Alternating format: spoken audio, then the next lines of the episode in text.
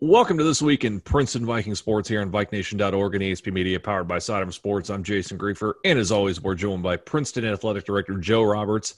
Joe, good morning. How are we to start this new week? Jason, we're doing great. How are you? You sound like you're up and ready, and it's a beautiful Monday. It is a beautiful Monday. We're fired up and ready to go. Let's get right into it and start bragging on some of your student-athletes here. Let's start with cross-country. They're getting the season revved up here. They're in action this coming weekend. What are we looking for here from your Viking runners? Well, you know, they had a little inner squad on Saturday, and I think what we're looking for this week as we head into Loveland, a little bit of timing, a little bit of pacing. There's probably going to be some nerves because they've not had a chance to see other schools yet. But I think we want to get out there, and Coach Campbell and Coach Cobb probably don't want to start setting school records this early. But I think they want to see where we are from a timing standpoint as we get ready to move in. Because as you well know, cross-country is a building block sport, and to steal the term from swimming, they'll start that tapering probably in about 2 or 3 weeks. But I think right now setting the tone early and measuring themselves against a really tough field is going to be critical for us. As an athletic director, would it upset you if you saw a school record or two fall? No, 100% no. No, it would not. I think it would be absolutely outstanding. It's one of those things you just don't want to burst that bubble too early because it's about what goes at the end. And keeping the groups together, I think that's kind of critical. Keeping them in their packs and watching that pace that each one of them sets with one another, I think that's going to be really big for us. There you go. And again, they're in action this coming weekend out at Loveland. Let's talk about your golf teams. And we talked about that. They've been kind of one of the few sports that's had sort of a normal season, if you will. And it seems like every time you look at the calendar, boy, there's another event. There's another event. There's another event. And your teams have been right there in every single match. And there's not really been a match one that's gone one way or the other that's been really lopsided. So when you have so many competitions like that in such a short time, is there much more the coaching staff can ask for other than just that consistency each time out on the course? No, and I think both Coach Bagley and Coach Herb have done a really outstanding job. Golf and tennis are one of those that, you know, as soon as August 1st hits, they go. Yeah. Especially in golf, you know, it's so difficult to find courses a lot of times, and you try to get as much in as you can prior to the start of school so that the kids can, if they can get into some 18-hole events, they try to do that, but you try to get as many opportunities to get on a golf course as quickly as possible. And again, in tennis is kind of the same way in the fact that you just play as many as you can right in a row to try to get those matches in while the weather's still warm or while there was an opportunity to be out there. But, you know, in golf, it is. It's an everyday thing. It's an everyday sport for the kids. And I believe just keeping them working on that consistency pattern, working on making sure our numbers are getting better, particularly on the boys' side with about 11 kids playing right now, making sure they get matches that they need. To see the type of competition that we're looking for to prepare them down the road. But you always want to try to drop a stroke, you know, out there. If you shot 80 yesterday, you want to shoot 79 today and just kind of work on those improvements. But the beauty of it is they also a lot of times are on different courses. So they get this, not only are they playing the team or the man that they are matched up with, but they're also trying to challenge themselves on the different courses. So our kids have done a really good job of navigating through that and looking forward to, it's hard to say it this way, but as we start to prepare for the postseason in golf, really looking forward to seeing what the kids, how they're going to react and how they're going to produce. It really is an interesting time here, given everything that's happened with the pandemic. Will we have a fall sports season? Will we not have a fall sports season? We're talking about postseason play, so that's that is definitely a good thing. You touched on golf being sort of an everyday thing, and you touched on tennis being the same way. And boy, here we go. They've got it this week. You know, they start off 4-0, a couple of bumps in the road last week, but still a lot of time left in the season. They get going 3 days in a row this week, all of them within the league. Do they look at this week as a week to say, hey, we've got to make a statement in the league now, or is it maybe still a little too early to make that determination? I think it's a combination of both. I think that particularly in that one single and one double slot, I think this is a time where they need to, and Coach Bruning does a really very, very strong position of being able to position and match the kids up in roles that they need to be in based on who we're playing. Mm-hmm. But I think in one singles, one doubles, we really need to maybe make a statement, where in two singles and two doubles sometimes, you know, that's more about let's build the consistency, because we're going to need to push at the end. And it's so great to have Middletown back, yeah, and to get them back out on the playing field. That's just wonderful to be able to see this week too, in tennis. But you're right. We're just right in a row, league, GMC match, GMC match, GMC match. And the tone's going to get set as we prepare for the GMC Tennis Championship and how that's going to look and how we will structure that. We're going to talk about that tomorrow at our GMC meeting. Mm-hmm. But I think this will be a big way for us to kind of position ourselves for the stretch. So I think that our kids are prepared for that. And obviously some of the schools have really strong talent and some of them not as strong, but at the end of the day, you've got to get out there and you've got to be able to play your game. How does a coaching staff strike a balance between, as you said, the number one single and number one doubles going forward to make a statement, whereas the number two and number three of each, they're just looking for that consistency? How do they go about striking that balance to really emphasize to the ones that it's time to go? With number twos, let's just keep building consistency. I think you just flat tell them. I do. I think you just have to look the kids in the eye and you got to say, look, this is where we are right now. Not technically, I guess, probably we're almost right at the midway point. Maybe after this week would be at the midway point, but mm-hmm. You got to look at the kids. You got to look at your team. You got to say, okay, here's what has to happen. And we've got to set the tone early. And then you got to take the rest of your group and you've got to push, and you use those two singles, three singles, two doubles, three doubles. You use those other players to move those ones through. And then that, by the time you reach the end, everybody's kind of all in line and everybody's on high gear. Let's move on to the pitch. Let's talk about boys soccer getting going this past weekend, falling in a tough one, 3-2 to Harrison, despite Cole Walker standing on his head in net, making 8 saves, which is incredible. Yeah. They're getting back. Yeah, it is. They're back in action, getting going here early in the week against Turpin. How much are they focusing right now on the defensive side of the ball so that Cole doesn't have to see 11 shots again? Well, you know, we're at Harrison this past Saturday was the season opener, so mm-hmm.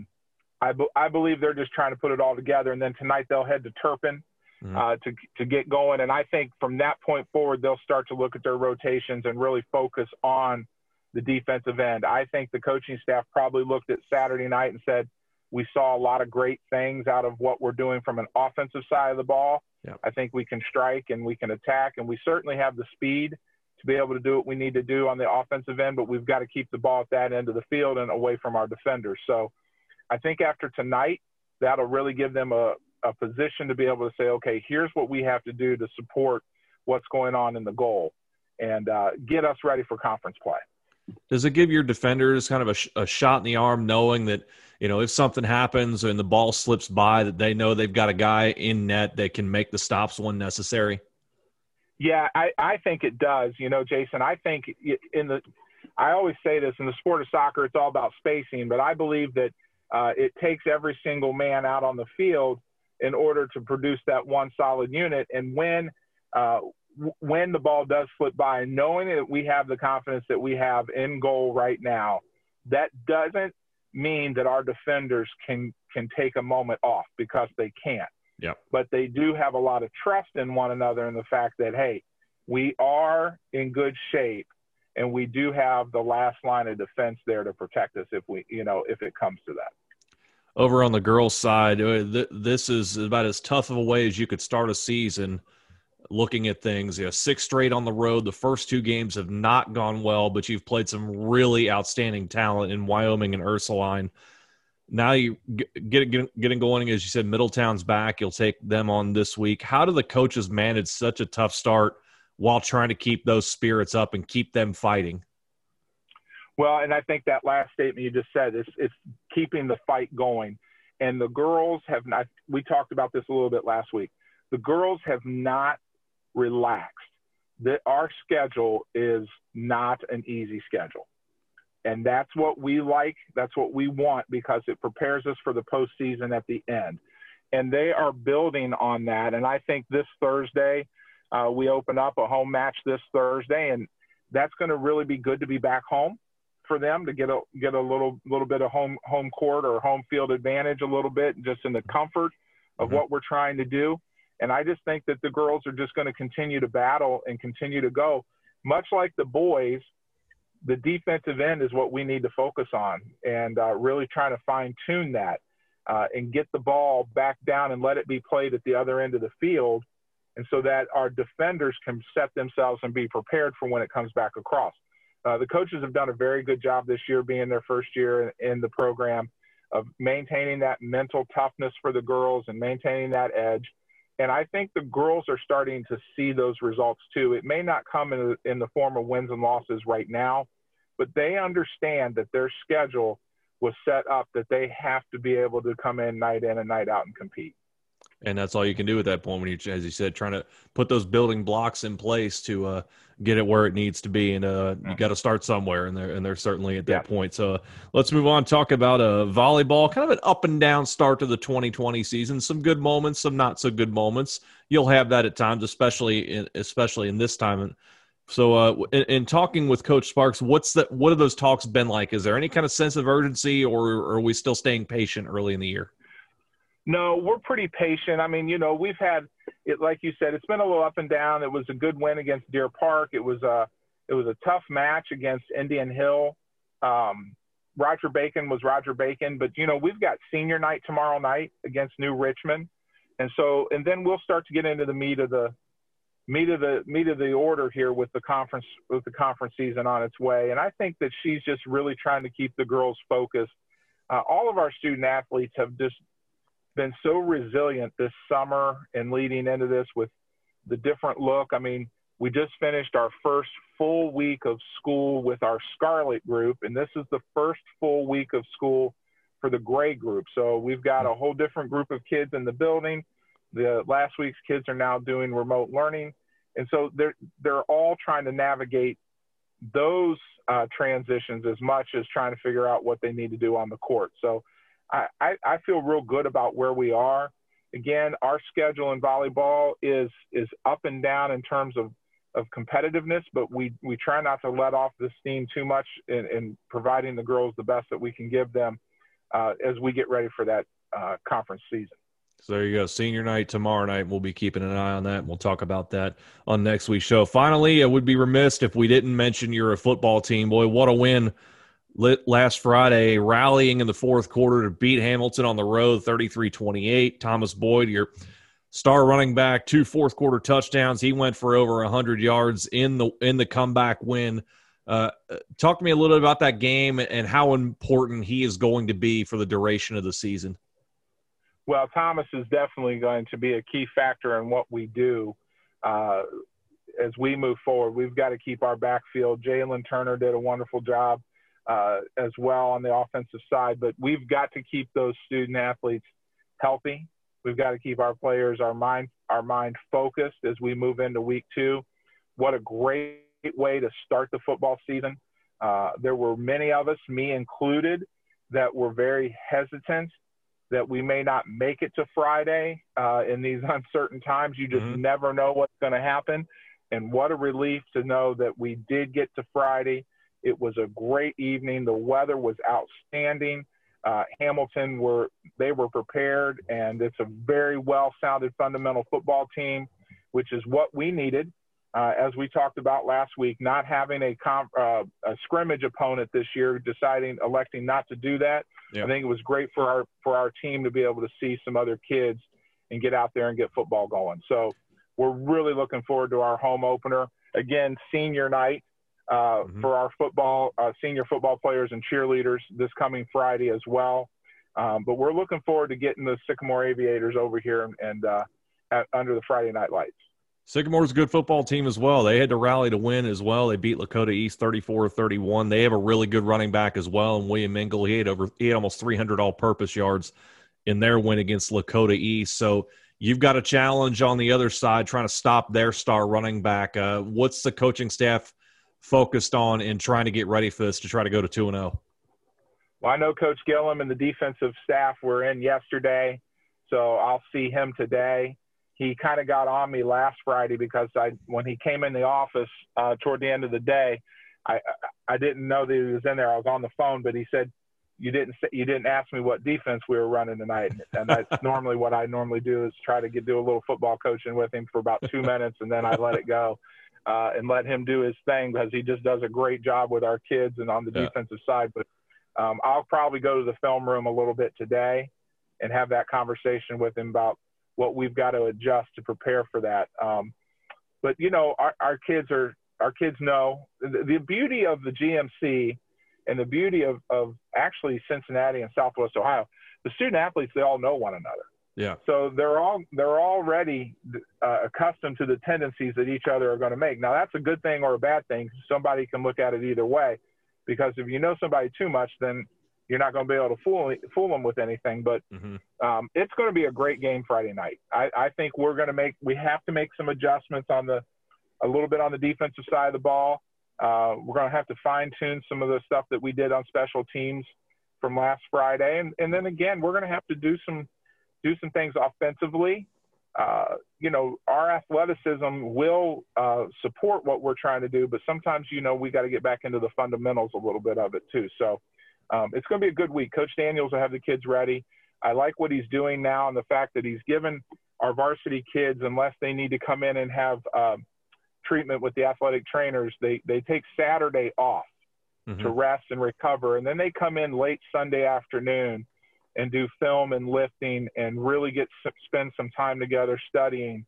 And I think that's going to help our kids. They get a little day there to kind of wind down and just kind of recover from the Friday night, give them a time to do what they need to do. You know, kids need to have that time as well. And we all remember Saturday morning cartoons and just kind of relaxing a little bit, and that's good for them. And then they can come in late Sunday afternoon, early evening, and kind of get ready and tune it up a little bit for the week.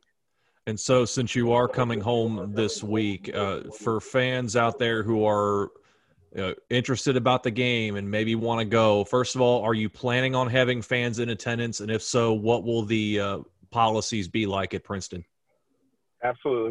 We will have fans in attendance, but it will be adhering to what the stay orders are. We only have 372 seated capacity seats available. And by the time we take care of the 60 dressed football players, the 12 dressed cheerleaders, and then the marching band, the 106 or 108 marching band participants, there probably won't be any tickets remaining for just general admission. But thanks to our wonderful partners at ESP Media, we're going to have plenty of avenues for them to be able to listen or view the game. So we also anticipate the parking lot to be a little bit busy over here at Princeton High School across the street, and we understand that as well. But everyone has to remember that listens to this and knows they have to maintain that social distance, and they have to maintain those masks. I mean, that part won't change.